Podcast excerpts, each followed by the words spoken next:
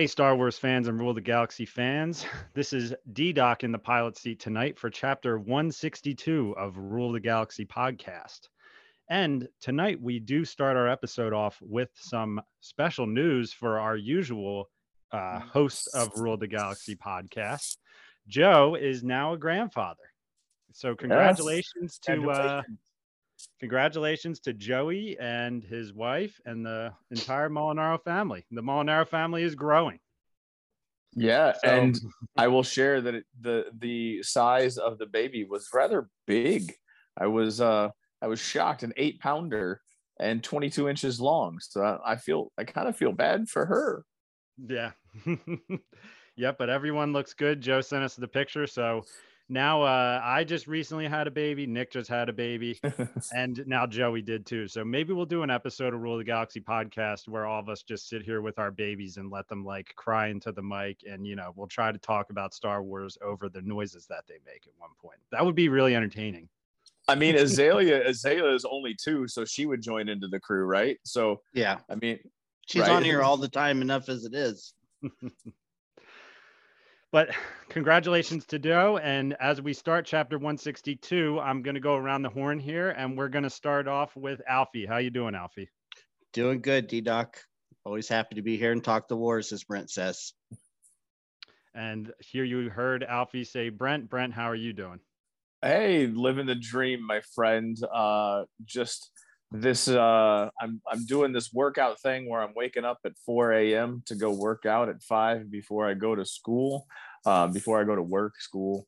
But yeah, so uh, it's it's going okay, and I actually don't mind getting up early because I've gotten into the habit. I don't have to wake up nearly as early as our friend Alfie sometimes because he gets some early wake up calls. Very. But so If So, yeah. one thing about me, I'm not a morning person. 4 a.m. My my odds of being awake at 4 a.m. are more likely that it would be me staying up until 4 a.m. rather than waking up at 4 a.m. if I wasn't doing this workout thing, I'm the exact same person. However, my school starts the teacher report time is 6:45 a.m. So actually going and working out forces me to get up and wake up. So like when I get to work, I've been it's like I've been up for 2 or 3 hours as opposed to just rolling out of bed and rolling in and I would have been an angry man till about 10 o'clock in the afternoon. So I actually it works out. Maybe I'll try to start waking up early. I think that would be good for me. I got I got to work on that. But now on to our special guest that we have on tonight. He's a guy that you guys met at ICCC or ICCC when I was not there. I was waiting for that baby to be born. So, yes, I actually was lucky enough to watch the interview you had with this man last night. Um, Flynn Hendricks. Flynn, how are you doing? I am fantastic, and thank you guys for having me on here. It's good to see some of y'all again. And man, thanks for um, I- don't know, making me feel guilty for not getting up at four in the morning to work out because I used to do that. Everything you said is true, but now I don't even want to think about being up that early. Oh. Yeah, I don't want to think about it either. However, you get your workout in too, because I'm I'm gonna kind of lead into the question and a segue into it. Um, you're kind of an interesting. Not only are you a Star Wars fan, but you have a little interesting background. So Oh. I think I'm gonna steal this from D Doc, but go ahead and let let us know a little bit about Flynn Hendricks for anyone else that hasn't heard of it. Well, as we're on the subject of workouts, after we wrap up here, it is leg day, so I've got to get it in. Oh, so I'll go to bed sore, but we got to get it done. But As far as the background goes, let's let's run through every hat that I wear. Uh, husband, father, haven't had any kids recently. Three years ago, that's about as close as I'm gonna get. But um, got husband, father. I'm an actor. I'm a podcaster, and I'm a professional wrestler on top of all that. So yeah, the workouts have to come in, otherwise I get no sanity.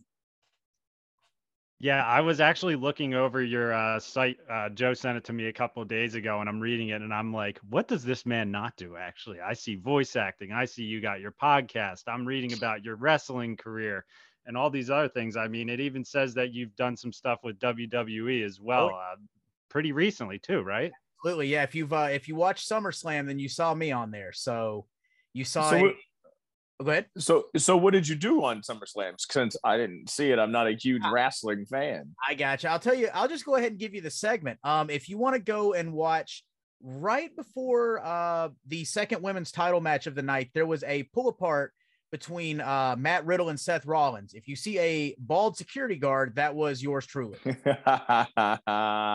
Fantastic. So, how did you get that gig?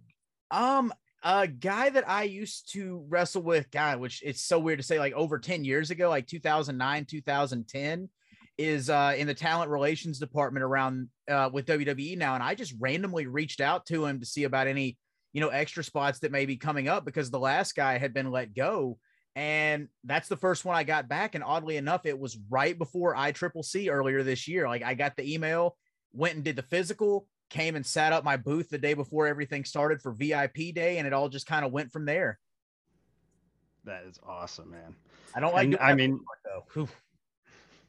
not a fan of that. Yeah, so on top of all of that stuff, you're also obviously a Star Wars fan, which if you're watching on YouTube, you can see that Flynn is wearing one of our Rule of the Galaxy podcast uh, Total t-shirts right now, which is awesome. You can find those on our Etsy shop. Shout out to Etsy. Um, why don't you tell us a little bit what got you uh, into Star Wars? Give us like your little brief history of uh, your love for Star Wars. And I can I can tell you the two first memories I have of Star Wars because I it, it was I was about seven or eight years old, and it was about the time like 1997 when they started re-releasing the original trilogy. And I just remember my parents back when they were still together taking me and my sister to a movie theater that no longer exists to see A New Hope. And then um, I, I just remember being hooked after that. And then, you know, like two months later, my mom brings home that illustrious three uh, golden box set of the original trilogy on VHS. I remember that, and then like just getting it in the afternoon and watching it until well past midnight, watching all three nonstop, and then finding my mom's old like 1977. Um, it was the only one that was still intact, but she had the Princess Leia from that original Kenner line, and it was the only figure that was still intact that she had. And I just remember finding that and having it with like all of my Power of the Force figures and just like having to get into everything books, toys, you name it. Like I had to have it. That is awesome. It's making me think of uh, Brent in the armchair uh, seat when he was a kid. That story that he told. Yep. And it's so funny too, like, because I remember being so hooked on it, but I completely blanked out, you know, like, because I'll go ahead and give you a spoiler alert. The Emperor is my favorite character, but I completely forgot that he was not, like, Ian McDiarmid was not the original actor in Empire Strikes Back. It was a woman in an orangutan mask. Like, I forgot all about that. And somebody had to remind me, and it's like, uh, just the things you block out as a kid. Like, I never even caught that. I i now I'm hosting. I'm going to put myself out there right now. I'm 31 years old. There's some things about Star Wars that I just admit that I don't know, and I'm fine with that. I never saw that original clip of the Emperor with that weird face until like a year, like two years ago, probably. Right. And I was like shocked to see that. Mhm. So, so now I'm gonna ask you, D Doc, what was the first Empire Strikes Back that you remember seeing? Was it the This TA, THX VHS? Yeah, yeah, yeah, yeah. Those. Okay. These are my original. This is what got me into it. Basically, I got a Millennium Falcon for Christmas, and then I got these VHSs, and that's pretty Alpha. much what did it. Alfie, help me out on those. Those are the original. That still has the Emperor, right? That those are the ones. They're not edited, are they? They're not the No, special that- editions. Those aren't are those the special editions? I thought the special edition was a gold uh Yeah. Box. is the gold one. yeah, These so I think those digitally mastered. Right. I So I think know. those still have. I think those still have the. Uh, if you pop in the Empire, I think you'll still see the non-Ian McDiarmid Yeah. Empire. They have since went back and thrown him back in. So anything, if you pull up Disney Plus, if you the Disney Plus one's gonna have Ian and it, it's gonna have McClunky in it too. But um, those VHS ones, like, because I think I had like three different VHS copies. I had that copy that you have, Mhm. um, and I'm pretty sure that yeah, it's just the sound, and it's like that's the first time that I remember like the Dolby like room sound that comes on right at the beginning. That's why it's like I don't know if my childhood has just blended, you know, the my my love of the original trilogy because that's what got these VHSs are really what got me into it. I I remember we I used to worry that I was going to break the Empire Strikes Back VHS because I would just rewind a Battle of Hoth all the time and just replay it. But um, yeah. So now on to some other things here. I have some topics on the horn uh, for tonight, and one Oh, of them is obviously. I segued into that pretty quick, but we're just we're just gonna let it roll, and you know we'll hear more about the stuff that Flynn does as we're rolling on here. But I have, uh, which lit Twitter on fire. I don't know if you guys have seen it today or not, but um, Rian Johnson came up uh, in the news today. And uh, what what was it, Alfie? Could you tell me uh, what what what was it? Was it a certain anniversary of the Last Jedi or something? Yeah, I think it's five years. Okay. You know, a five-year revisit.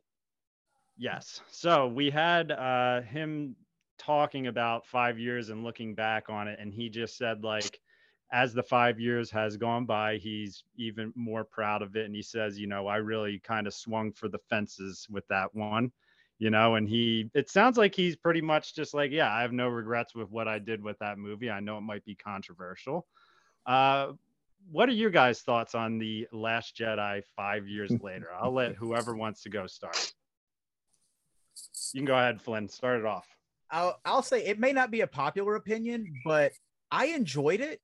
And I think the biggest thing for me, and it took me a while to process it, but it's easy to get looped into all these theories and, you know, like fan theories that you see online about what's going to happen in the movie or who Snoke was or what his purpose was and all this stuff.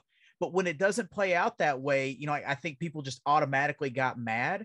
But once you get past that and you watch it again, like it wasn't a bad movie it had a lot of bold choices that may not have been the Star Wars norm at the time, but I I think it was a good movie. It's not my favorite, but I, I won't say that it was a bad movie. All right, I like that. I like that. All right, what do you what do you think, uh, Alfie? I'm going to put you on the spot. Okay, well, uh, you know, he's the director and he's an artist. It- you know, regardless of what the public thinks of his art, I don't think him as a creator is going to say, "Hey, I think you know, looking back, yeah, this was kind of crap," or whatever, whatever, whatever you, regardless of what you think, yeah, I should have done this or I should have done that. I would hope that, yeah, he feels that he put his best effort into making a good movie. Whether I like it or not, that's on me it's my interpretation of what he creates and that's not necessarily has any impact on how he feels about what he creates Okay, I like that. Yeah, so it's kind of like what I was. It was kind of like what I was saying. I, the one of the last podcasts that I was on. When artists create art and put it out into the world, it's my interpretation of it. I think I used the Drew Karpyshyn and the Darth Zannah, uh, basically getting Darth Bane, like Bane transferring his essence into Zannah because his her fingers were twitching is like one of the last images in the book, and like Drew Karpyshyn will say that that's not the case. That he didn't do that but he wrote it that way and my brain is interpreted that way. So i am taking the liberty to interpret his art based upon the way that my brain interprets the art. So i'm Mhm. agreeing with alfie like yeah like what do you expect of a man who worked in a like what is it a hundred billion dollar movie like in the movie industry? He i don't I, he also did he write it as well? Or if he didn't write it he created it. Like there was the bulk of it was his idea he directed it he's going to say that he liked it because he did what he wanted to do he everybody bought into it and from the stories that i think i've heard the the higher ups and the executives were excited about the movie because they liked the direction it was going. It was only when it hit the general public did the backlash come. And Yep. there's hundreds of reasons for the backlash. I think, like, but yeah, go ahead. D. Yeah, and I mean I agree. Obviously, it's like a the Last Jedi is probably like one of the biggest like lightning topics when it comes to Star Wars, which you guys just gave very nice kumbaya answers to that. So I was actually enjoying the uh, answers to it five years later. Maybe the maybe some dust is settling a little bit. Maybe some things are calming down a little bit. I, I'm Or we- past all of that. Or we just don't want to rehash the negative and bring it all back up too. You know, I, I have no problem saying that I did not enjoy the movie. I, me personally, I felt it was very long and it was very dull. And the one, you know, place in the movie where I actually stood up out of my seat was when Kylo Ren and Rey fought together. I thought, holy crap, we are going in a whole new direction. And then 30 seconds later, it's back to me bad, you good. And I thought, well, yeah, that was bold to have them fight together, but then it didn't go anywhere. And that's Mhm. what I felt the whole movie was, was these leaps of you didn't expect this to happen, but nothing really comes out of it. Because it immediately goes in the next scene right back to what you were trying to get past. I I think a lot of people had a problem with the way that Luke portrayed or portrayed the the training sequences like there's a part of me that thinks he wanted to be like Yoda because Yoda treated Luke like crap right away and basically did very similar type things that Luke did to Rey.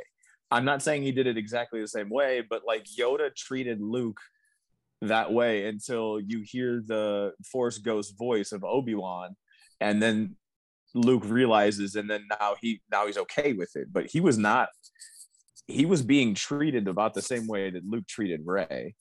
The second thing I'll say is, and it comes back to Luke, Mark Hamill.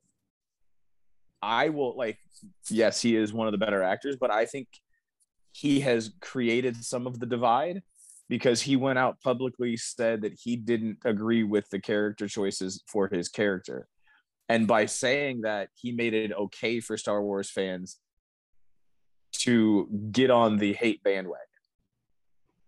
Absolutely. And people are still grabbing onto that because, you know, I was in the Twitter comment threads today and it's still, you know, well, Mark Hamill Mark Hamill said he hated the direction of it until Mickey Mouse got a hold of him, basically is what uh people kind of they they do use that and grab onto it still to this day.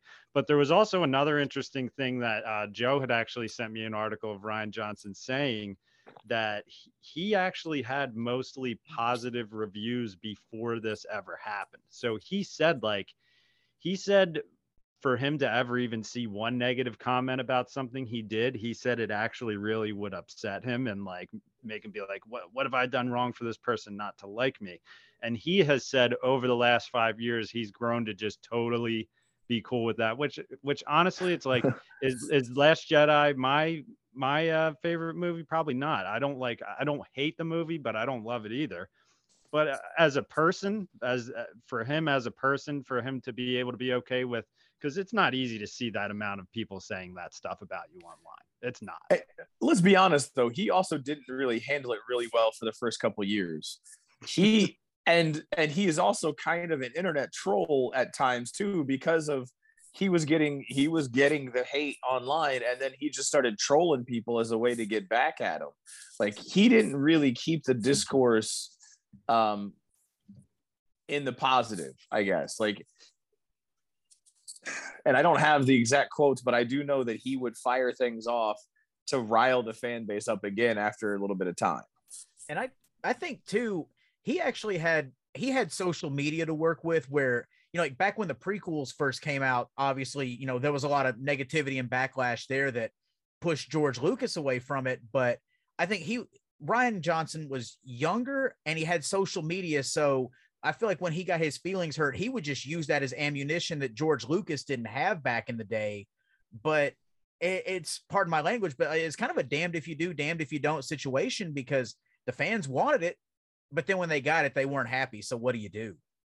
Well, they wanted no more Star Wars, but I, and I think it goes back to what you were saying too. I think they wanted the Star Wars they thought, Yeah. and they they built up these stories and fan fictions. That's why I said there's a thousand reasons for why I think the Last Jedi started this like divide within the fan You, base. you can't just call the EU fan fiction. no, I'm not saying the fan. talking- there's 20 years of novels, comics, and everything that built Luke Skywalker up. Absolutely. It was And- silly for people to expect that after watching The Force Awakens. But you can't blame people that have been reading a character a certain way for so long and then you to do a complete 180 and not look at your dailies and say, hey, you know, do you anybody here think that this might, you know, rub some people the wrong way to finally see Luke Skywalker and this is what we're going to do with them? Because I was fine with it. Did I really like it? Yeah, no, not really, but I'm fine if you want to go that way. But like I said before, make it interesting. And to I- me, it was just very dull. And I think, and it, oh, go ahead. no, Flynn, go for it. You're the guest. I think uh, the biggest thing is a lot of the stuff that might be missing from the movies is stuff that you have to find in extra material like the comics or in the books.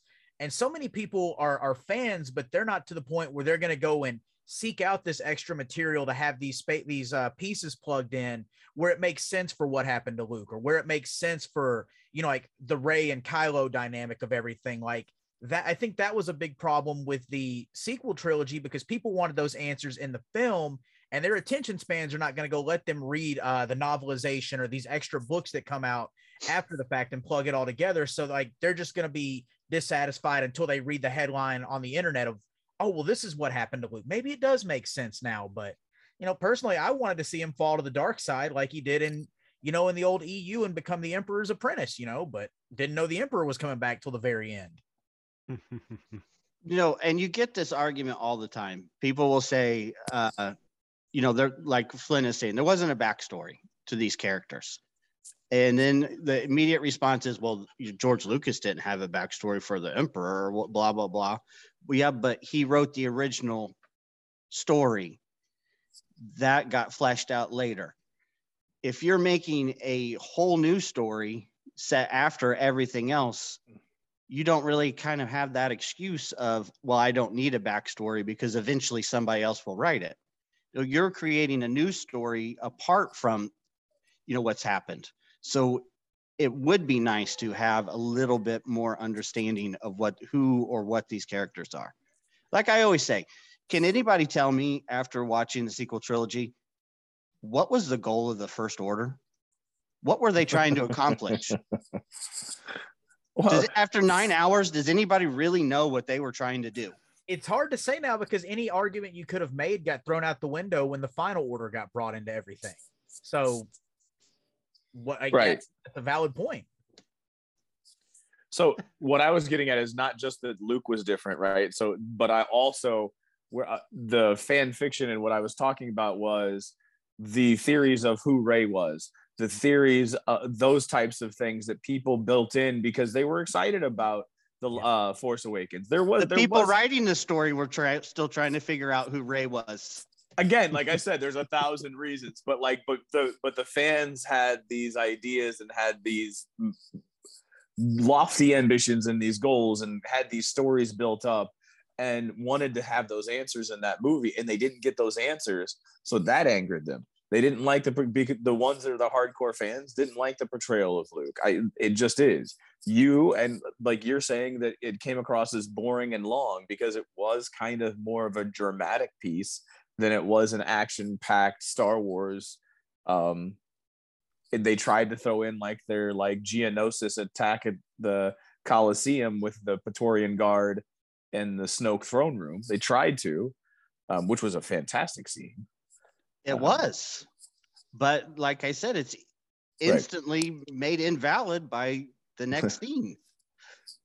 and the other thing is like so you say what's the what is the goal of the first order i think like Hu- like there's no worse Hux got treated wrong Yeah. uh Oh, he yeah. he stands up at the very first in the force awakens and he comes across as he's going to be this supreme guy and then by the third movie like they, he's kind of left out and is a, he's a punchline by the third movie And I was hoping that if they could have taken the First Order and gone even more evil with him, and I, I think that was the trajectory they were going, but things spun a different direction. Anyway, they, they set him up to be like the, for lack of a better term, the Hitler of the Force Awakens with destroying the Republic, the speech he gave, like that. I mean, you watch that and like it was a powerful, powerful scene. But then as it goes on, like you said, he became the punchline with the, the power struggle between him and Kylo Ren to the point where he's maybe got three minutes of screen time in the final movie, but he's he's basically a lackey the entire time. Yep, he's just the spy, right? and the uh, the butt end of the uh, your mama joke in the, in, in the beginning of it. Let's even get the Phasma treatment, but I digress. Yeah, yeah, and I mean one one thing that I will always admit that I people that I see people say is that The Last Jedi is visually one of like one of the best Star Wars movies when it comes to visuals. I agree that it was very visually nice. Like I don't think it was the best. I, I do think there were some cool planets, some cool scenes in it. Like the throne room scene that Alfie brought up with Rey and Kylo. I mean, it was it was pretty awesome. But um I mean, yeah. Too is gorgeous, right? Or whatever. Uh, what is it, Skellig Island or something yeah. like that? Yep. That is the deep greens offset by the ocean blue. Like the grass on that island is so green. Mm-hmm. And it, mm-hmm. like that, just that visual of that island and those ruins, which those were actual ruins on that island, like that was gorgeous. I, I'll agree. Like that that setting itself, that that that planet was pretty freaking cool.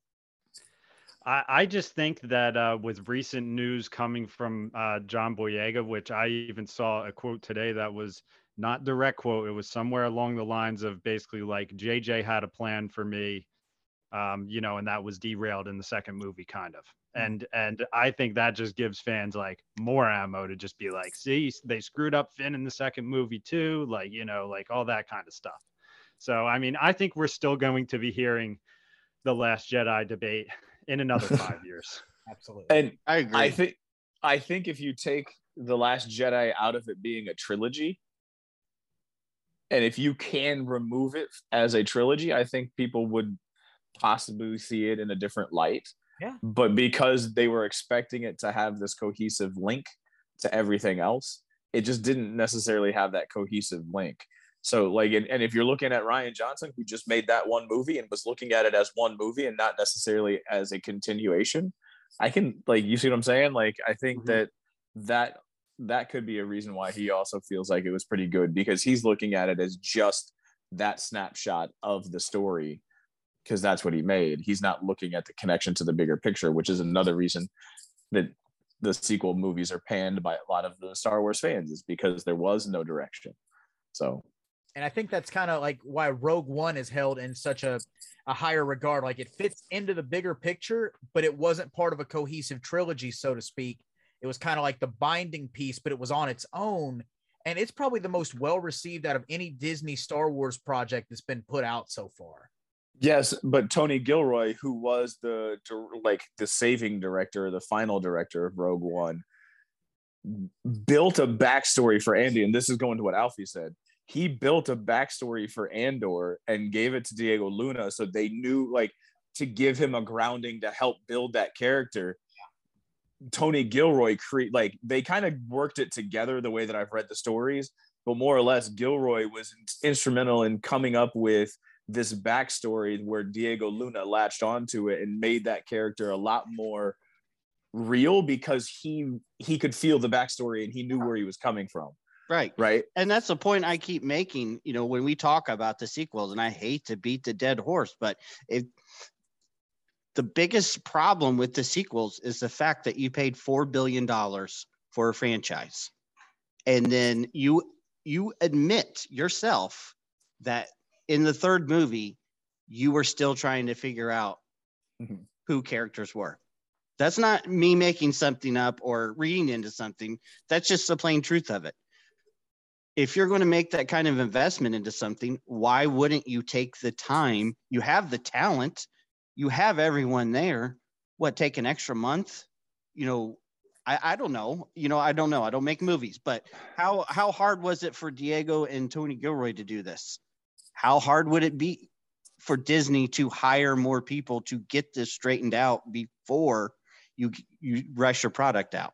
I and I understand because J.J. Abrams himself says that you know he there was a time when he was walking from the Force Awakens because of time constraints. So, but why would you want to do that to your product? Why not make a better product, a more polished, finished product? One arrogance. Star Wars will sell itself. Yeah, that was what you thought. Right. Two, and it goes back to what we were just talking about too. And I think it was from the, the article.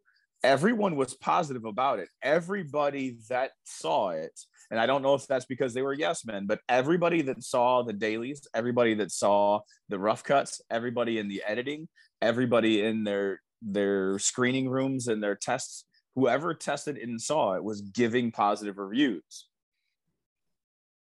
Like so Yeah. they never really heard from the average everyday fan. They didn't hear from the guys that are sitting around weekly on a podcast talking about Star Wars. They heard from the people, and, and it could be because it's yes men, and people are like, oh, that's good, that's good. Like I think is Alfie, you brought it up. The first one that remember uh, reminded me or talked about it, my, to my knowledge, was uh, to me anyway, was this George Lucas when he watched the screening of uh, Phantom Menace, and he sat back and was like, "Ooh, I kind of overstepped here." Yeah. Right. Well, and he so It's he very wasn't really bold. I kind of overstepped here, but no one was giving them the hey, I don't know if this is going to be received well. Everyone thought it was going to be great. Yeah, I So- mean, and I get that. You Rogue One and The Force Awakens, you know, were kind of the biggest hindrance in the fact that they just did financially so well. Right. The Force Awakens was a whether you really like the movie or you, you don't, it yes, it was new, but enough old that it was just a great stepping stone back into the Star Wars universe. It it was fun and I left it excited. And I every time I watch it, I still enjoy watching The Force Awakens a lot. Like I the potential is still there. It's like, oh God, I can see the potential. And I feel like that's the way a lot of people felt. And it And I don't it, it was so good that like they promoted it a year in advance and people were already just like they knew how to hit you like to reel you right into it because they knew you'd been missing it for 10 years so we're going to give you this little uh, little tease of it and you know whether it was too much nostalgia too much new somewhere in the middle whatever it may be you left the theater feeling some kind of way about it and that's that's what resonated with it more than anything Yeah, I think you'd be hard pressed to find anybody that drove home from the first time seeing The Force Awakens and could not stop talking about who Rey was, Yep. who's Kylo Ren, and what's going to happen next. yep And I'm just speaking for myself here. This is just a comparison. When we left seeing The Last Jedi, we didn't really talk about it because that was the first Star Wars movie that I'd seen that at the end, I was indifferent. Okay. I, I, I will say this: I did leave with two questions though, and uh, that was just, well, what happens now that Snoke is gone after he's been built up this way, and then what do they do with Leia because you know unfortunately Carrie Fisher passed away. Those were the two big questions that I had left, like leaving the movie theater. Everything else was just kind of was what it was. But I mean, like those were my two big questions because I was invested in Snoke. Like I loved that character. I loved the like everything you saw in the material. Like he had another apprentice at one point. You know, like all that all that stuff they were putting out there, and then it's like it's just ripped away. Like, and you know, like are we gonna find out more? Are we gonna do this? Well, oh, like what happens now that you know Carrie Fisher's dead? Like those were my two big things walking out of the theater that I wanted to know. But other than that, I mean, it, that's all that came to mind for me on that. Yeah, it, it was it was cool the way Snoke died too. But then at the same time, you're like you're like, wow, that was cool. And then you're like, wait a second, uh, he's just Oh. gone now. We still really don't know that much about him, and we never will. And it's funny to hear Alfie talk about the leaving the theater experience because that is always the telltale sign of leaving a movie is the chatter when you know you're walking out the door. And um, I I'm like I'm the kind of person where if I went into a movie wanting to like it back then, I would just make myself like it. And I remember I walked out of the Last Jedi pretty much just like my buddies. You know, my buddies they're Star Wars fans, but they're not like they don't like live for it basically. And they're like, that was good, that was good. What'd you think? And I was just like, yeah, it was good. And what I honestly thought to me, what what might have changed things was the fact that Luke didn't actually fight in that final battle. Yeah. I was so excited to see him with the lightsaber. And then when I found out that he was like a force projection or hologram or whatever he was doing, I was kind of just like, oh, I wish he just actually did kind of show up to fight. Uh, that was exciting, but weird. But, you know, I guess Luke is dead. Uh, all right. You know, it's like that's what left me feeling a little weird leaving that movie. I have a question about that too, and I don't. I I may be living under a rock, but I've never seen it answered. Why did he have the blue lightsaber? Why did he not have the green one? Was there a reason for that? Because I know he the the projection of himself was as Kylo or Ben would remember him, but I, I never understood why he had the blue saber because you know in the memories he had the green saber. I don't know. I've always wondered that too. Just like why did the dice disappear? Yeah, that's a good question. Oh, we need answers. Like some things we will never have answers to. multiple Well- people hold the dice and then all of a sudden they just disappear. I, Well, I'm gonna spin it because I, I to the next question. That's the other piece of news about our boy. He also said that he hopes that he can have a trilogy and make a trilogy. That he he would really be bummed out if he was not given a chance or if his Star Wars day, Star Wars days were numbered. What do we feel about that? Go ahead. let me Al. answer this first because I feel like whenever we talk about the Last Jedi, I'm the guy that is just really down on it, and I'm not. It's I- I, I promise you, I'm not. I want to love a trilogy by Rian Johnson. I wanted to love The Last Jedi. Like I said, I just felt it was very long and it was very dull and boring to me. That's just how I felt. It just it just did not grasp my attention from the end of the crawl till you know the halfway through the movie. I really hope he gets a trilogy and he makes one so amazing that I have to eat crow for the rest of my life because that's how much I love Star Wars. I want every Star Wars project to make me love it. And I just feel like a lot of the content that we get just to me just seems very mediocre and forgettable. And we are only talking about The Last Jedi still five years later because it was such a divisive movie. You it's one movie that it seems like you either absolutely love it and it changed Star Wars for you in the positive, or man, it just really rubbed you the wrong way. There's not a whole lot of it in the middle. yes. I, I would say I, I don't know where his trilogy would fall in the in the time frame of the storyline or the continuity. Same with uh, you know, Taika Waititi and the one that he's supposedly doing, but he couldn't supposedly remember that Natalie Portman was already in the prequels. So, you know, you could you could be worried about that too, but you know, instead of creating something new, why don't you bring some of the trilogy novels like uh the Aftermath trilogy or, you know, uh I'm drawing a blank on it. The Squadron novels that fall in between Return of the Jedi and Phantom Menace. I think it's Alphabet Squadron. Why not bring those into you know into a live screen adaptation or TV show instead of just fleshing out something new? And I mean, obviously, you want to keep the universe expanding, but why not just take something that's already in novelization form and bring that into reality? Because there's still a lot of stories that would be awesome to see on the screen, and you have a safe background that you can you can pull from without maybe ruining the continuity or forgetting the continuity of something that already exists. And, I'm gonna- I have. Go ahead, Brent. I was just gonna say my eh, my my answer to that comes back to what I said before, which is arrogance of the Disney Corporation, because they've put a strategy in to move forward. Better or worse, they they want to move forward. They want to um, they want Batuu. They want new. They want to move the story forward. So um, the Patty Jenkins movie, the X-wing movie, which I was dying to see, and I hope they still make it was reported to be using she was reading the background material from the old uh, rogue squadron books but the tv or the movie was going to be set post sequel trilogy because we want to keep moving forward in the timeline Right.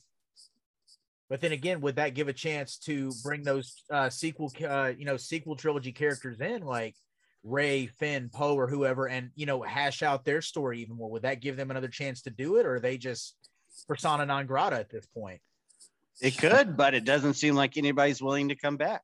Yeah, I think Oscar Isaac may be the only one that said that so far that he would be willing. But I mean, of course, they've got him regardless with Marvel and Moon Knight and everything else. So if they want him, they're going to get him. So you know, just shell out the money. I'm sure they'll show up. and that's the thing i think just like you said no one they like boyega i think it's done Yeah, um but cocaine's a wonderful drug right right That's Alfie?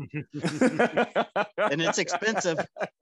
Eventually, Hey, you got to and pay I'm your not- debts. i am not saying that he's a he has a It's a joke, problem. people. It's just correct a joke. correct but what what we're get- what we're getting at is money's talks right you can be angry at a corporation but if they throw enough money at you yeah i'll work for you Yeah, like i mean you, you wasn't sure. I said I hated Han Solo, but for twenty five million dollars, yeah, I'll come back and do a couple minutes. right so time and money, time and If- money. They heal. if they want them they can go get them and i think like that is when and if it gets to that point um yeah and i think when i talk to people about to keep going on the sequel trilogy i, I think the characters everybody liked the characters like the new characters. I think people really liked rey they want to know more about rey i think people really liked finn and they but they wanted to know wanted it to go a direct direction. I think people liked poe so that like their core trio like the Han, Luke, and Leia,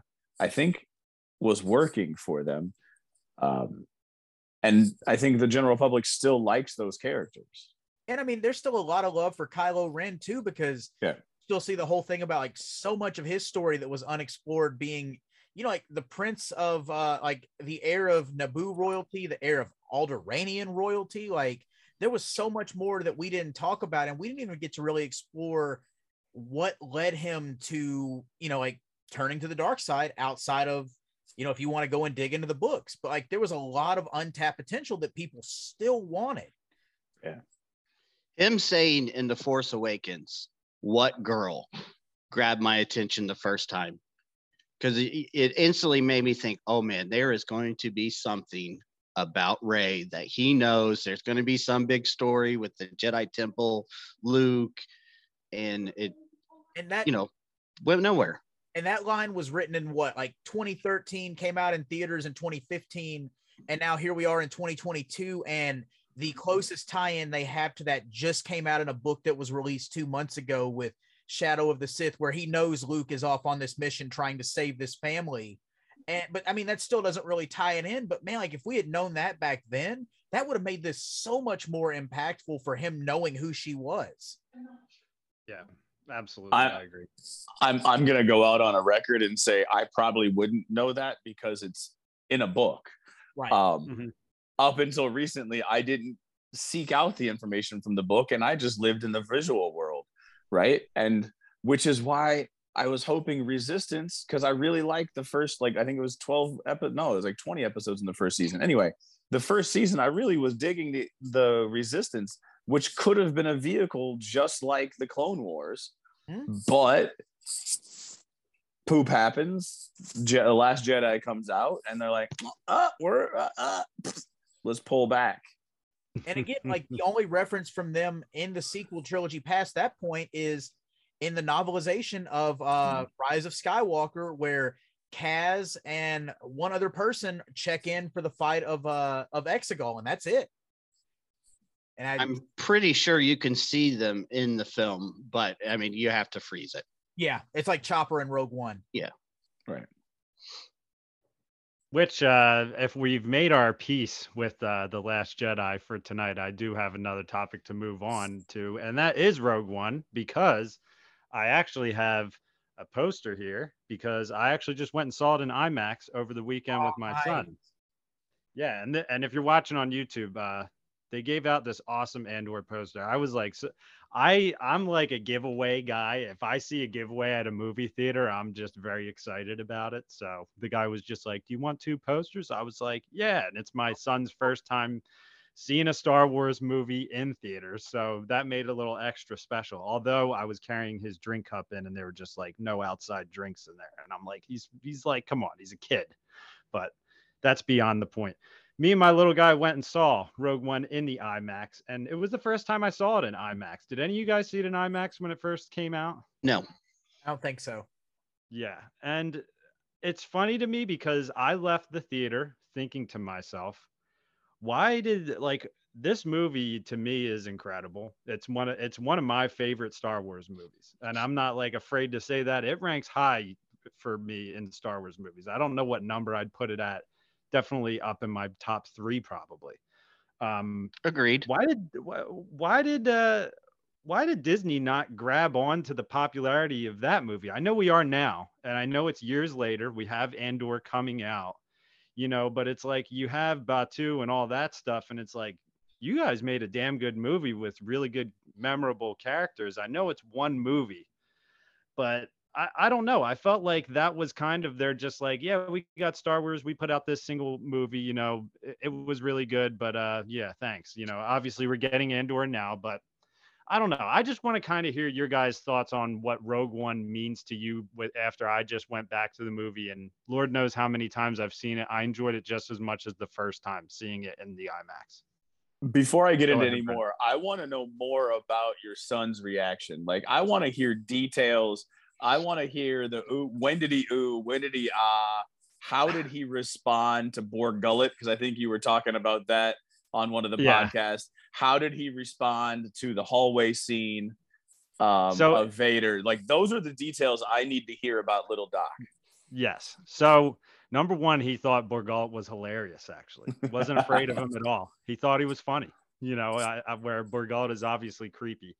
Uh, you know what's funny is he really jumped at the scene when Jyn Erso is about to get, you know, rescued from her little jail uh, ship and she goes to jump out and K2SO just slams her down.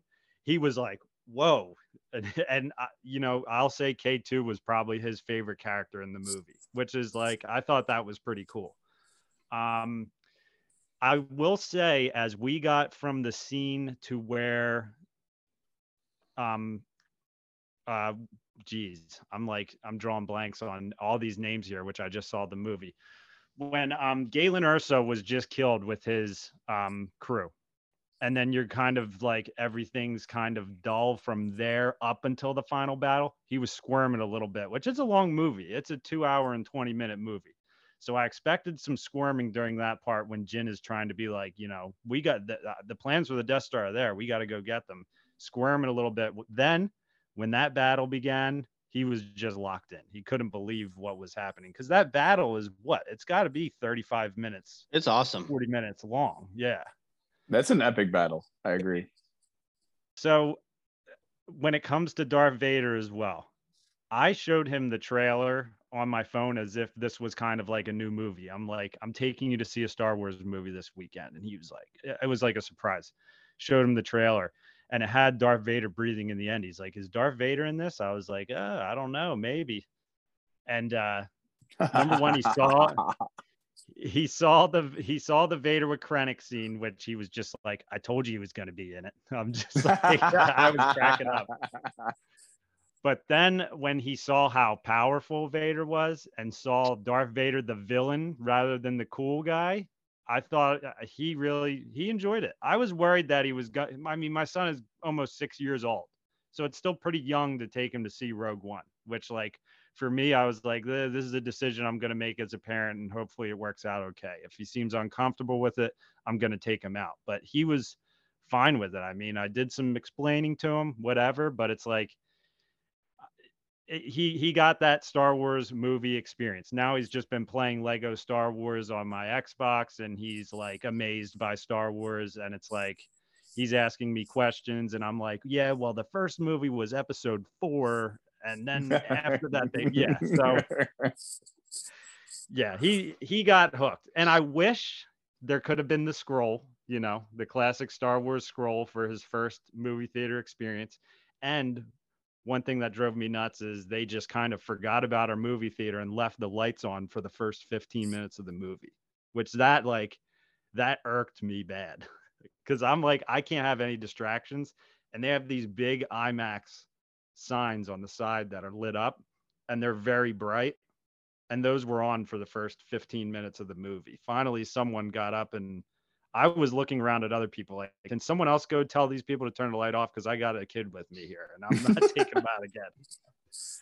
But yeah, that was our experience. It was it was fun and it was memorable, and I definitely think it made an impact on them. I'll say.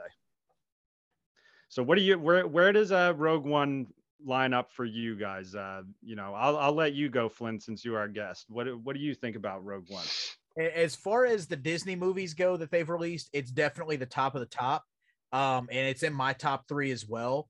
But like the biggest thing for me is just how like because obviously the entire franchise is about a galactic war but this one was probably like the grittiest movie they've ever made where it felt like you were watching you know, like an actual like war movie, like a, a Saving Private Ryan or whatever it may be. And it, you know, sure, it had its continuity issues and everything, but I absolutely love that you kind of see like the struggle behind the scenes with the rebellion of like Mon Mothma and Bail Organa trying to not be like the Saw Gerrera type of like guerrilla warfare uh, rebellion, but at the same time, General Draven is doing things behind their back to kind of put that inner conflict in with Andor, and you can see him struggling with it as well.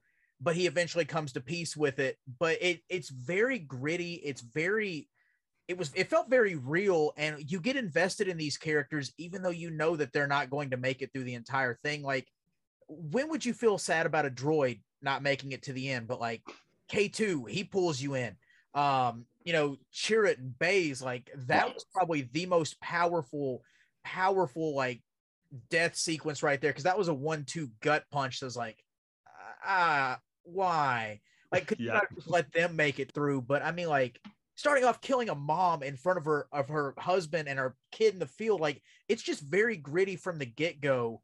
And then you also get that uh Krennic and Tarkin struggle, which had the movie just stopped when they showed, you know, CGI Tarkin, I would have been okay with that. But I mean, it, it just shows like all these dark, seedy power struggles on both sides, and it's very gritty at the same time. And it gives us a two new types of stormtroopers. So it was yeah. a it was a win in my book. Yes, the Death Troopers are incredible. They're yes. one of my favorite stormtroopers that exist. Actually, you know, it's they're just awesome. The, the mystery to them, the sound they make, the way they look, they yes. are awesome. And I, I, will say, like, my one disappointment with that though is, um, well, there's actually two. And I, I want to see what you guys think, or if you even noticed it. But I mean, one is just how Saw Gerrera gave up at the end. I, I was not a fan of that because seeing how he was in Clone Wars and then seeing how he was in Rebels leading up to that, where he's just this gung ho, will die for the mission, but then he just, you know, he gives up. I don't know if that's because he saw Janet took everything out of him because he felt guilty or or what, but I, I I didn't like that. And then just one thing that was hard for me to get behind was um it sounded like Vader got out of breath when he was like just listing off all the failures that Krennic had had when he first shows up at his castle. And he like he gets kind of high pitched and winded. And then he does the don't choke on your direct uh, you know, your aspirations. But like just that one little thing where it sounded like they didn't maybe get the best audio recording for James Earl Jones on that one kind of got me. But then I was right back in when he got the uh the dad joke in and choked him a little bit. So yeah, that was great. Alfie, what are your uh, what are your Rogue One uh, bigger picture thoughts? Okay, I'm going to have to agree with you guys. It's in my top three. I think it's the best Disney movie so far. Uh, what I really liked about it was it is exceptionally an original story. Mm-hmm. It doesn't follow, you know, the the hero kind of journey that Star Wars is based on, but again, it just feels like Star Wars. It looks like Star Wars. It sounds like it. I will admit, the first time watching it, that first half of the movie, uh, I had a little trouble staying interested. I think it was a little slow, but every time I watch it now, it that first half gets more and more interesting. Uh, the second half, you know, I mean, once they come out of hyperspace, you know, above Scarif, forget about it. That that's the best right there. um, I think it's just a really good movie. It's I know it had its problems and you know was reshot, uh, some heavy editing, a lot of pieces uh, shuffled around, but I mean it was came out a very good film, a very good Star Wars movie. And Alright. you know, I think uh, where they went wrong was just thinking that they could do that over and over again and be successful. And I th- that turmoil that it goes into making movies, I I think it just caught up with them. You know, maybe not so much in the Last Jedi, but definitely a Han Solo film. Mhm. Yep. What do you got, Brent? So I I think we as Star Wars fans know way too much about how things are made and what's going on. And I think that's either a nature of the fact that we want to know absolutely every little tidbit or the fact that there's social media because I didn't I wasn't podcasting at the time.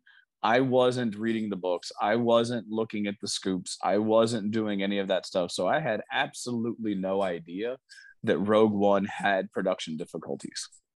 It's right in the uh, promotional materials. It's in the trailer. What Sa- Saw Gerrera and his troops are on Scarif base at the end. See, I didn't know it either. That's what's funny is I was pre-social media during that time. I did not have Twitter. I wasn't connected to this news, so I didn't know it personally. Yeah, I knew that- it about that's Solo. not Twitter or anything. That's that's Disney marketing. Yeah, sure. The original, like uh the original like promotional poster where they're on the beach. Is that is that what you're talking about? Uh, the promotion they did a lot of promotional pictures and clips with the white yaki guy that had the big chain gun. Yeah. He was on on Scarif. The he's actually packaged toy wise with shore troopers. Oh, that's right. He is. mm-hmm. Well, they're in the same movie, so they're packaged together. No, I mean, I get what you're saying, but I those things were so lost on me. I wouldn't have put two and two together. Even I honestly, the fact that he's put with shore troopers, I would not have made the connection Yeah, that he was supposed to be on Disney behind the scenes reel that they put out themselves at Celebration showed Saw Gerrera and his rebels on Scarif. Again, this is before I was d- diving into my world. Like, Yeah, I but had- you're saying you had to dig for these things. I'm saying No. Disney themselves showed you that this movie was had problems and was heavily edited and reshot. And I'm saying I have I had no idea, and I've just heard it after the fact.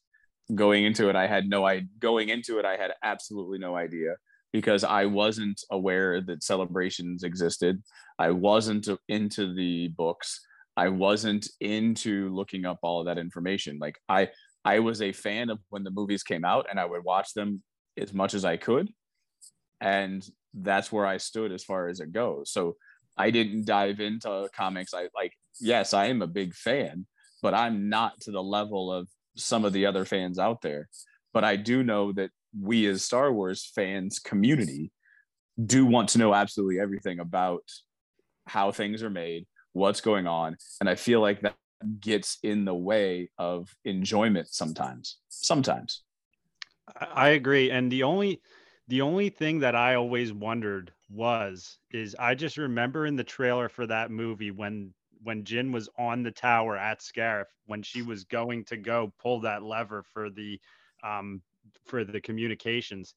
She uh she was walking to it and it just showed a tie fighter just pull right up in front of her. And I was just like what is going to happen with that tie fighter when she walks over there and that just wasn't in the movie. I I remembered. I'm like, is she gonna fight a Tie Fighter herself somehow, like you know, with a blaster or something? Gareth Edwards himself said that the problems with the trailer, the scenes that, like D Doc is saying, weren't in the movie that you got excited for. He admits that, hey, some days we were just shooting something and an idea popped into my head. And I said, wouldn't it be cool if like a TIE fighter flew by? Let's make that happen. Or like the scene where she's in the tunnel and all the lights come on at the end of the trailer he said, you know, hey, I walked by and she was standing there and said, hey, you know what would be a really cool shot if like all these lights came on at one time, and you look back. Let's let's shoot that and let's put it in the trailer. But he could never make it work in the film. Yeah, and that's a, I'll admit, uh, Jyn Erso, Felicity, she's like probably my biggest Star Wars crush. That is one thing I'll admit. That's a solid. I know one. I grew up. Uh, I know I grew up on Padme and everything, but I just remember Rogue One came out around the came out after Force Awakens, correct? That's where it came out in line with Mhm. the Star Wars movies. And I remember reading interviews before it came out and they it's it's Felicity Jones, is it? Is that her name? Felicity Jones. Um, they were interviewing Felicity Jones and they were like, How does it feel to be, you know, a female lead along with Rey? And I just remember Felicity was just like, Rey is not this character. Uh, you know, I might be, I might be a female lead, whatever. She's like, Jyn Erso is her own character. And I saw an interview of her from like a year ago, and she just said when she was given the script for that and given the character description, she said she knew what they wanted to do with that character, and she felt a strong connection with Jyn Erso. And that's just what made it. She she said obviously I would come back, but she's like, you know, we kind of did get obliterated at the end of that movie. Somehow, Um, somehow Jyn returned. But yeah. There you go. There you go. she something you said right there, like just quoting that interview, like she had a strong connection to that character, and that's because the the writers and the the creative side of things they had that character fleshed out they knew what they wanted that character to be so you know speaking from the acting side of things i can relate to that because if they know what they want the Yeah. character to be and they give you a chance to have some fun and like make your own choices to add a little extra spice to that character it means like it, it makes the job so much more fun and a lot easier to an extent. But you know like in some cases these people don't even know like the case of rey for an example. They may not know what they want for this character and it's like well we'll know it when we hear it or we'll know it when we see it. That can drive somebody mad like as an actor because you have to make these choices and commit to them but sometimes it's hard to shut off the second guessing when you do that no matter how much of a background you have because you know it's like well if they don't know am i am i doing the right thing? Or is this it, it, can be maddening. So I, I understand her side of it where she said i i was able to relate to this character. Same with you know diego luna and cassian andor because when they know where they want to go they know where this character has been it makes it easier to put yourself in that perspective and bring the re- the real person to it too. So i get that Go ahead, Alfie. I think one of the most interesting things about Rogue One is where it started. Just that this was an idea by John Knoll that he started working on himself. And what is it? His name, Doug Chiang, I think, that works for ILM, happened to read it and was like, dude, you got to make a movie out of this. And it just spiraled from there. I, I think this idea of, you know, Gareth Edwards said it best that you know the problem with making Star Wars is it's hard to make something new and go too far to the left, and it's then it's equally as hard not to go too far to the right and make something that's just what you've seen before. Very true So this one just I, I think hit it out of the park, just being right in the middle. the only thing And oh go ahead go for it. I was gonna say the only thing that could possibly hurt it, and it's just because I heard people saying this, was they thought, you know, they weren't as in tune to the Star Wars continuity and they weren't like diehard fans. A lot of people thought this was the follow up to The Force Awakens when we were seeing it in theaters. So they didn't understand the continuity of it. I think if, if you could say anything hurt that film, it would be that, but that's not even a, a blip on the radar to a lot of people. And I don't think I've ever addressed whether or not where Rogue One is at, but I will say that in December of 2020, when our our fearless leader Kathleen Kennedy mentioned that there was going to be an Andor series, I was on the bandwagon from the jump and said that that one's going to be fantastic and I can't wait for it to come out. Um, so yeah, I, I, I don't know where it would rank on the top, but it, it is definitely one of the ones that I go back to quite often. Yeah. It was it's one of the ones that like when I go to bed or when I'm bored, I'll pull up on Disney Plus and watch. So Yes. And I actually just saw an article today that uh, there was an entire outdoor city consisting of three to five full blocks that was built Right. for Andor.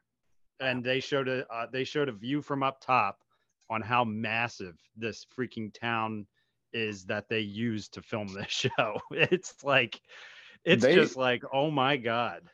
but here's the thing too is they they went in and they were putting that production value into andor in like 2017 even before covid like so they were like they were in that production and filming and developing andor without a lot of people knowing about it before covid and then covid hits and all these other stories start to come out and delays the production of it they were building that and working on that two years before the Obi Wan Kenobi was at the stage of Obi Wan Kenobi. I know that thing was like through 12 years of development, but they were they had been working on developing and they knew they were going to make this 12 episode show of Andor way before they committed to making the Obi Wan series. Yes. Yeah, and uh, one thing I will say too, without spoilers, um, although it might be too late for some at this point, but the scene that they showed from Andor before IMAX, uh, before Rogue One, was a decent cut, uh, actually, which I was surprised, and I I figured there was going to be previews before the movie, which was stupid of me because they just went Andor trailer, or they went Andor scene preview before the movie, then they showed the trailer, then they just went right to Rogue One but the trailer they showed on the IMAX screen, I'm watching it just like this is a movie, you know. And it was there was dialogue, there was a fight scene, there was uh, new characters in different uniforms that they were fighting, you know, where I'm just like, who the hell are these guys? But it's just like just that one little five or ten minute snippet that I saw was awesome. And it just made me that much more excited for the show because when I watched Rogue One this time, obviously you always focus on Andor. You know, he's one of the main characters, but sometimes I focused on Jyn a little bit more. But Andor, you know, he really is a damn good character, and the acting in that movie is really good. So I was really, I, I was really just like eyes locked on Andor the whole time I'm watching it this time. You know, what what's his what's his, uh, you know, what's his face look like when he's not talking just like certain things about his character just following diego luna playing the character and it just made me that much more excited for the show so i'm on the brent hype train i know that brent i know that brent is standing on the peak of andor hype and i'm i'm like i hope i'm just like a couple rocks next to him be, just because i love rogue one and when i heard about it i was excited too but i know that brent was just like this is going to Yeah. be next level Brent's driving the train on this hype train. I Yeah. mean, I I'm shoveling the coal. though. Hey, we all get a turn. Right. now the only and the pro there's two things that bother me about the hype train because now everybody's on the bandwagon, right? Now that Obi Wan is over, now everybody's on the Andor bandwagon. So one, I like to stay even keel. My wife calls me a Debbie Downer, but like I stay low. That way, if it doesn't hit my expect that that way, if it doesn't hit my expectations, I don't fall very far because I'm I keep the expectations low. Like right now, that I've been since 2020 have been at the peak of this little. So I'm not like Mount Everest. So if it doesn't live up, I'm probably gonna fall a lot farther. So that worries me. The other thing that worries me is because it gets the hype and it gets the anticipation, the public seems to also nitpick, over nitpick absolutely everything that goes on because we have social media and we can do that. And I'm it, I got to make sure that I don't let that bother me because I have absolutely no connection to this movie other than the fact that I'm a Star Wars fan. Right. I didn't make it. I didn't I don't own Disney stock. So I have really no connection to it, but I just I got to let the negativity that will will come absolutely will come. You know, the negativity doesn't just come from social media. I was thinking about this the other day because, you know, anybody that knows me, I just think about Star Wars all the freaking time. I don't think it's just social media. It's also the fact that we can watch stuff now over and over and over again whenever we want. We don't have to pay $20 to go to the movie theater. So we can only see Return of the Jedi you know, once, you know, every few weeks, you know, when your parents will let you. Yeah. You can just watch it over. I, I can sit at work and watch something at my leisure. And by the sixth time, you pick up on little stuff like that that bothers you. I think if you could only see the Kenobi series one time, there wouldn't be as much, we wouldn't talk about it as much. But the fact that we can sit there and watch the episode five times before the next one comes out, there's a lot more to talk about. You see those little, you know, those things that don't make a little bit of sense or that stand out. That's true. Yeah, that's a great point, Alfie. And I mean, it's funny because my kid was watching Monsters Inc. the other day, and I told him I was like, I still remember the day that uh, I still remember, you know, I I was probably in third or fourth grade when Monsters Inc. came out on DVD, and I remember I used to ask my mom if we could get the DVD the day it came out, and it was like. I told him I was like, yeah, I got the DVD the day it came out. You know, I always used to want to watch that, and he was just like, it wasn't just on TV, and I'm just like, nobody, no, you got it good. Yeah, my favorite is you couldn't just pause it. Yeah. Yeah. right? Couldn't You couldn't pause it for the commercials. You couldn't like pause it for the commercial. And No, no, no, we, we no, you had to that. time. You had to time your bathroom break, man. Yes. Yeah. Those, those, and you know, eh, like you said, Alfie, I think that adds up for everything. I mean, I, uh, did any of you guys see the recent interview with Matt Damon talking about the changes in film and why certain films don't hit theaters? He was actually on uh, the Hot Ones podcast where they eat the wings and just kind of talk. And uh, the guy just basically said, you know, what what what's the state of film right now as far as movies go and everything along those lines. And he said the problem is is that you know, for if I want to make, you know, say an artsy film where it's like, you know, it's going to be 50 million for the cast, then you got to spend send 50 million to the um, theater or whatever. And then, you know, he's like, say the movie makes close to 100 million. He's like, well, then I'm even. He's like, we always knew that after a movie like that, it might catch on in the future. And sometimes your DVD sales would really boost you even further on that film. So, like, you know, sometimes the cult classics are making money years later and stuff like that. And he said, those films just don't have a chance to make it in theaters now because people aren't going to take that risk because you don't have I mean there's there's a lot of people who still do collect hard copies of DVDs but let's be honest most people don't anymore. Most people are streaming their movies or they just own the digital copy of the movie. So that and that's what's interesting. A lot of these Disney movies, a lot of these Marvel movies, like I I didn't see Thor Love and Thunder in theaters cuz I knew it would probably be coming to Disney either. Plus. Yeah and i've i've consciously made that decision where i'm just like yeah i'll wait for doctor strange yeah i'll wait for thor love and thunder i'll just i'll just watch it at home you know and you know i like going to the theaters but certain ones that I, i'm not like all in on i'm not going to show up for it Yeah, Phase Four Spider Man was the only movie that I cared about seeing in the theater Yep. because you know it's only going to be a few weeks before it's on Disney Plus. Um, I'll go another step just to throw this out there. My eight-year-old, no, eight. Why did I say eight? He turned eight. My son just turned eight. My daughter is ten. My daughter is watching She-Hulk with me. Um, she enjoys She-Hulk. I think possibly because it's based in a female character, but she really enjoys it. At the end of last week's episode, she's like, "Yeah, I think I just like TV better. It's only like thirty minutes. I don't have to wait two and a half hours." Like and that statement i think is indicative of the culture too right it's we're in a tiktok culture versus we're willing to invest two hours into a story two and a half hours into a story to be pull, transported into a world far far away or whatever story it is like whatever you go to see not everybody's willing in this generation the younger generation to put in the time needed for a two three hour movie unless there's something every two minutes to catch your attention Absolutely. unless That's why I think it's you know a, a, a risk. We talked about this before to yeah say the next Star Wars movie might you know 2028 you know might be the next one. You know I'm just throwing it out there. I don't know that for sure, but to put something out that far, I mean, who's to say that there's going to be a market big enough for that? you know, we're already like D Doc is saying, you know, Matt Damon, you know, I listened to that too. He's saying, you know, these films, unless you hit a certain mark, aren't going to go into the theater.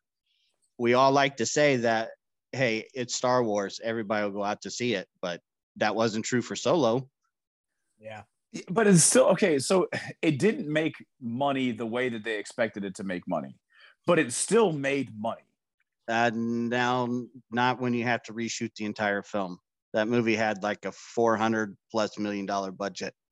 But they also they also kind of shot themselves in the foot because they broke the pattern of the releases they've been doing at the holidays and they put it, you know, in May in the middle of the year when it like for the prequels, that's when it was done in the past. But when you've bet you've built this habit of people wanting it to come out around Christmas, why would you break that pattern? Or again, put it out at the same time as Infinity War. Yeah, exactly. Like you've yeah. got so much other stuff going on. Wait till people are already Jones in a year later to want to have another Star Wars fix, and there you go. And yeah, I mean, I, I mean, I believe in my heart that you know, in five years, a Star Wars movie would still be a hit at the theater. But yeah, the more people get accustomed to just watching things and streaming them, you're going to continue to see that market for big, you know, big movies dwindle. And I mean, it's yeah. like uh, it's expensive to go to the movies. It is, and it's oh, like it Halloween now. The I think the final Halloween movie they've announced. You know, you can stream it same day at home too. So I'm definitely not going to the theater. So I'm just gonna where I can watch it. I know D Doc and I have the same feeling on this. I do see I do see the writing on the wall and the trajectory, but I hope beyond all hope that the older generation can keep theaters open because watching it in the theater is just a different experience. It and is. I, like, I completely agree with you. Right. Like, and I just hope to be able to keep that. But in order for, to keep it, I got to keep going. Like, and I just haven't gone like I used yeah. to. But like, I have to do my part to keep it going, and I just haven't um, for you know, life reasons. I, I hate to be, yeah, for life reasons for me too. I hate to be that guy that says, "Man, it's going to be a hundred dollars to go see a movie." Yeah, especially you know? with your family. Like you got yeah. like what five in your family? Yeah, yeah. And it'll probably be 150 because you got to throw food in there too. Yeah. It's it's not cheap, and you have to weigh: is this a movie worth going to see, to pay yeah. that kind of money for? Yeah, and that's how it was when I just for just me and my little guy to go see uh, Rogue One it was uh, matinee. I saw it at 12 o'clock, so I actually had 25% off. Tickets between it, me and him were, but it was the IMAX price. Yeah. It, so it was $27 for that. And then Fandango added like a $5 service fee, whatever the hell that is. So then you're at 30. Then you get, uh, you know, two drinks, a popcorn, and a candy. And then you're looking at $60. So it was just about $60 for me to go see Rogue One uh, with the little guy. So it is it is a little bit of an investment too. Hey, you know, you hope that the movie you're seeing is good. but I knew that I knew that was the case with Rogue One. I was willing to spend the money to see right. that on the big screen, right. so I was fine with that. Yeah, we're not talking about us here, Doc. We're talking about you know the general masses here. You know exactly. I'm going to be purchasing Star Wars tickets the second they go on sale. If they were to announce a new movie tomorrow, I would be online hitting refresh as fast as I freaking could. And I think most of the fan base would. And not only that, like I think it was uh, Scott Rifen that talked about comic books, right? So comic books, a good circulation might be in the tens of thousands for a comic book, but when you talk about a movie, they're in like there are millions that go and see the movies right so it's just there it pulls in the casual fan it pulls in other people um i mean hell if they threw if they throw a baby grogu onto the onto the big screen they could print money right like flynn's making it rain over there because like i think that because of his because of his draw to the just the general public outside of the hardcore fan base. Doesn't even know. His, they don't even know. They, they wouldn't know anything else about it, but they know Grogu is in it, so they would want to go to see it. I agree, and I will be. I I will say this forever and ever that these super popular shows need to end in film, and that's just my opinion on it. Is Peaky Blinders is doing it? It's a very popular show and I will be in the movie theater with a ton of people who have probably watched the uh, four or five seasons of Peaky Blinders and know these characters so well. and people will be so invested to see that movie in the theaters. And that's why I thought Game of Thrones should have done it because you never had such a hype show pro- possibly ever than Game of Thrones. So, you know, you go put a movie out, people are going to be breaking the doors down to see what happens. And I would love for Mandalorian to do that because it would look great on the big screen. I, I think if you don't have a plan to wind all these live action series together and end with a movie, uh, you need to find a different line of work because this thing is writing itself. It's it Mm. can't be that difficult to make this happen because that's the direction it looks like it's going. Yes. And I'd like to believe that uh, Favreau and Filoni are somewhere in a bunker discussing the plans to do that. I, I've said it many times. That is my belief is that these live action series will end with Ezra and Thrawn being found, and that will be the start of a new trilogy. Yes, exactly. So, all right. Well, we hit on uh we hit a lot on Last Jedi, hit a lot on Rogue One. Um, I'm pretty much out of uh topics as far as my list goes. Do you guys have anything else uh, you want to bring up uh on the show? Go ahead, Brent. Only because Flynn is sitting here, I feel like we got to give Michael Havens his due and Oh God. throw some shout outs to throw some shout outs to one ICC con um, or ICC ICCC, however you want to say it. I'm sorry, Michael, if we're not doing the branding right, but uh, it brought us together.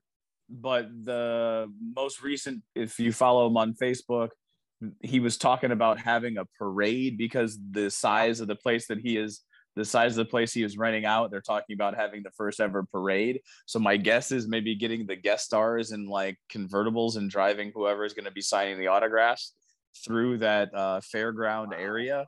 Um, but who knows right? It's a speculation. He did throw out a parade. Uh, just want to throw that out there. What is it may 28th 29th and 30th or something like that? 26th through the I believe late around the end of May. Yeah. Late May. They're uh, ICCC, ICCCon.com. Take a look. I know that there's a lot of people that have heard about it from our podcast, but I do want to throw that out there, give him a plug, a shout out, um, and try to see. He said he's going to start releasing the guest list in January, and he usually drops like one every couple months. And then when it gets closer, um, so like March, April, he'll start putting out like one a week or so. He's inadvertently dropped a big one already. So, you know, if you follow him on social media, you probably already know who it is, but I won't go any further than that. I mean, you brought it up. So why, like, if you said that, who do you think it is? It's speculation at this point.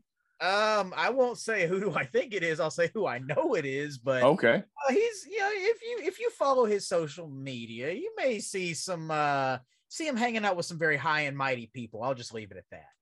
Okay. All right. I'm gonna start looking for clues now because I do follow him on everything. So I'm They- excited they may about have been that. seen in Batuu together. That's all I can say.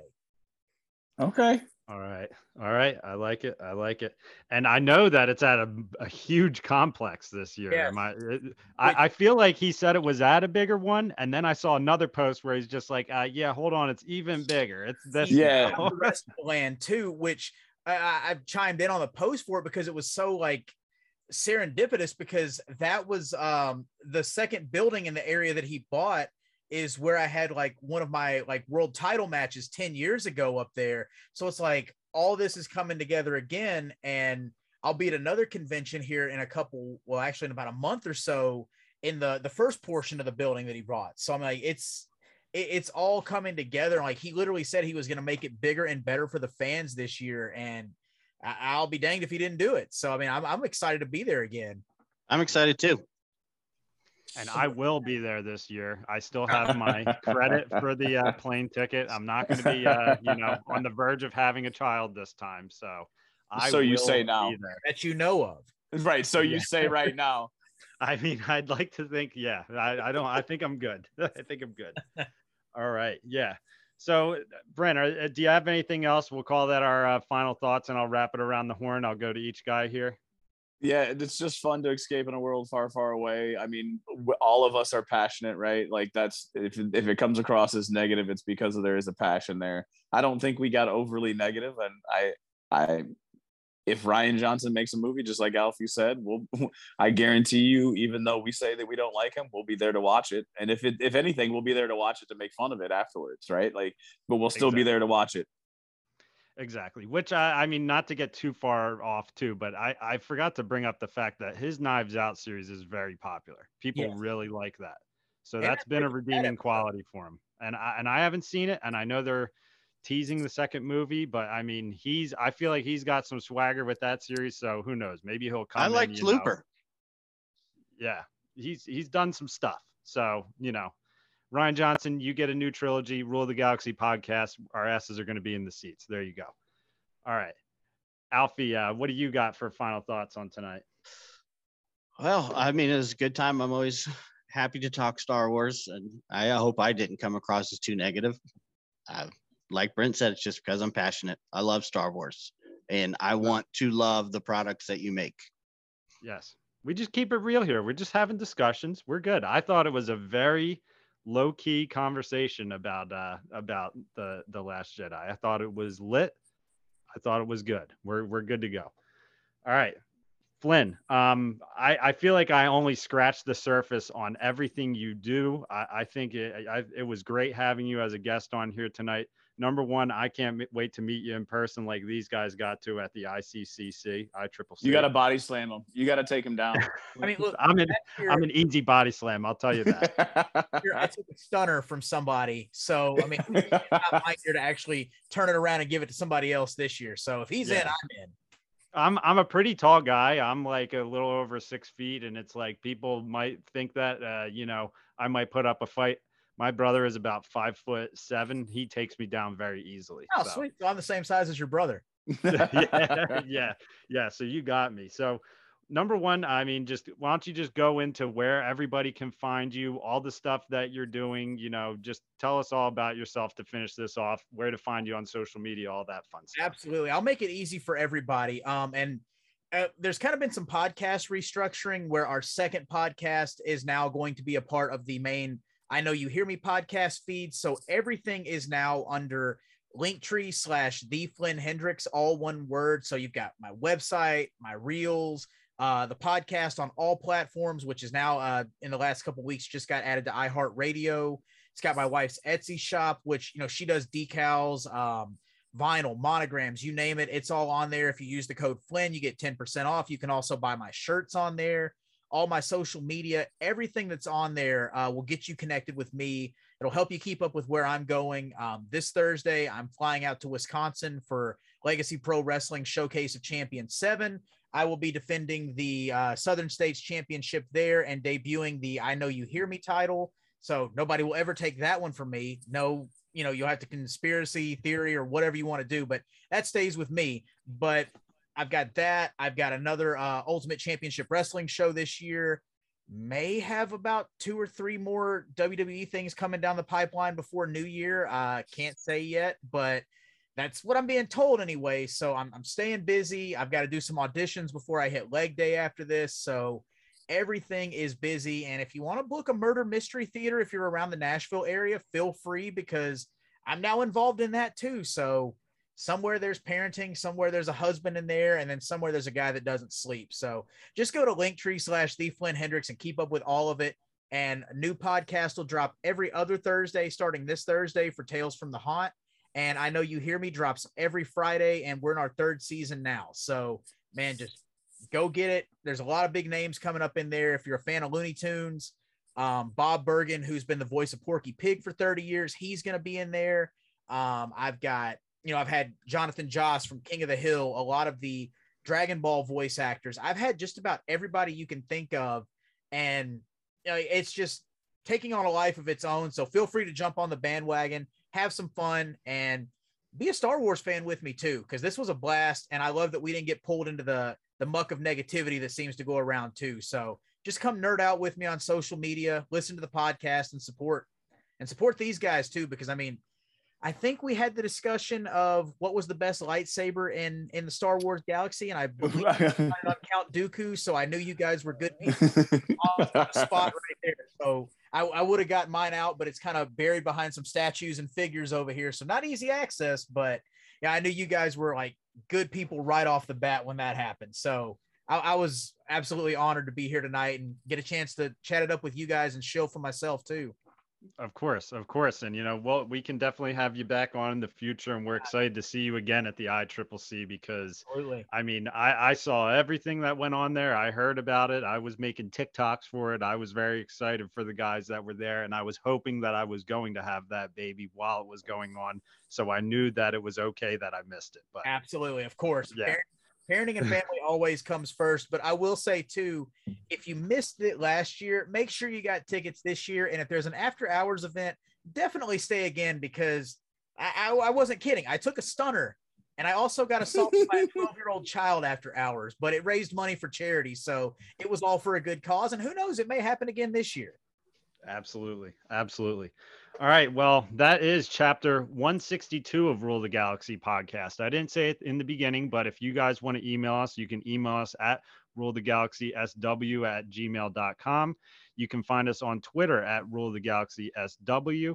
You can find us on TikTok. That's where I'm making our little short videos and clipping stuff from this podcast and having a little bit of fun with uh, some toy uh, unboxings. You'll see Alfie on there as well and all that fun stuff.